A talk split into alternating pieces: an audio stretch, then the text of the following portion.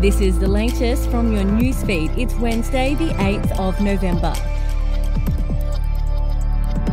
Rate rise number 13 by the Reserve Bank of Australia could be its most painful one yet. It's not because of its size, even though the 0.25 of a percentage point rise adds $76 a month to repayments on a typical $500,000 mortgage, and not because it was unnecessary.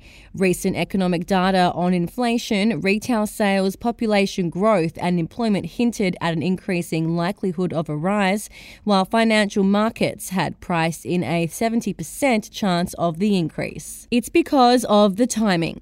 The RBA has become a Christmas Scrooge by hitting home loan borrowers and businesses with another hammer blow right before the biggest shopping and spending period of the year and ending four months of relative calm and hopes that the rate rise cycle was over.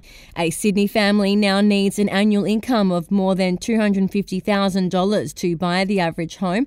Federal Treasurer Jim Chalmers said the Reserve Bank of Australia's decision to raise rates for a 13th time in 18 months would tighten the screws on households already under intense financial pressure, while retailers warned of dire consequences for the Christmas shopping season and industry groups suggested a recession was on the cards. Signs spruiking major road upgrades across Victoria are disappearing amid tensions over the federal government's infrastructure review. The state government has taken down signs for several projects fully funded by the federal government, surprising bureaucrats in Canberra.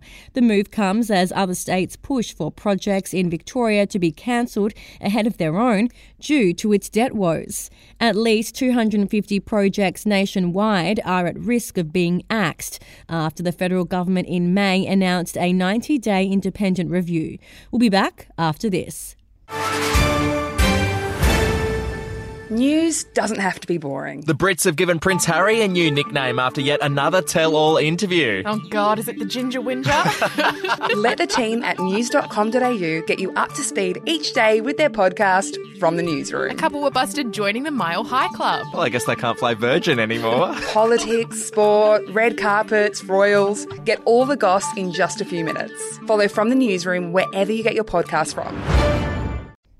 Queensland Acting Premier Steven Miles has travelled to Bundaberg as part of a regional blitz in the absence of Premier Annastacia Palaszczuk as the LNP leadership fanned out to some of the state's most marginal seats, with Ms Palaszczuk leading a delegation of more than 100 people to China in what has been touted as the largest trade mission in the state's history. Mr Miles travelled to the regional Queensland city to meet emergency services crew who have been battling bushfires. The timing of the Premier's five day mission, coming after she jetted to Europe for a two week holiday in September, means her deputy, Mr. Miles, is now in the role for a second stint in just two months.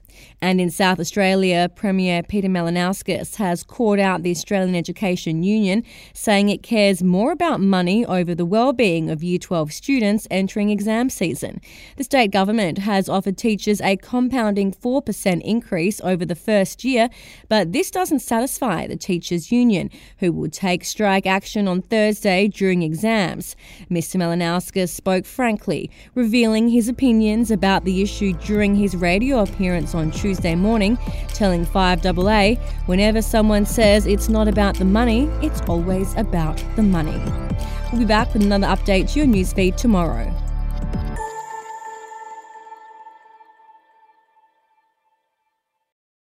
Australian history is full of colourful but forgotten characters, from alleyway gangsters to Cold War spies and eccentric entrepreneurs. There are hundreds of incredible stories of adventurous Aussies that never make it into our history books. Each week, I talk to some of the country's greatest history authors, sleuths, and yarn spinners to uncover the untold stories of some of our most interesting and offbeat ancestors. The show, in black and white, can be found wherever you get your podcasts.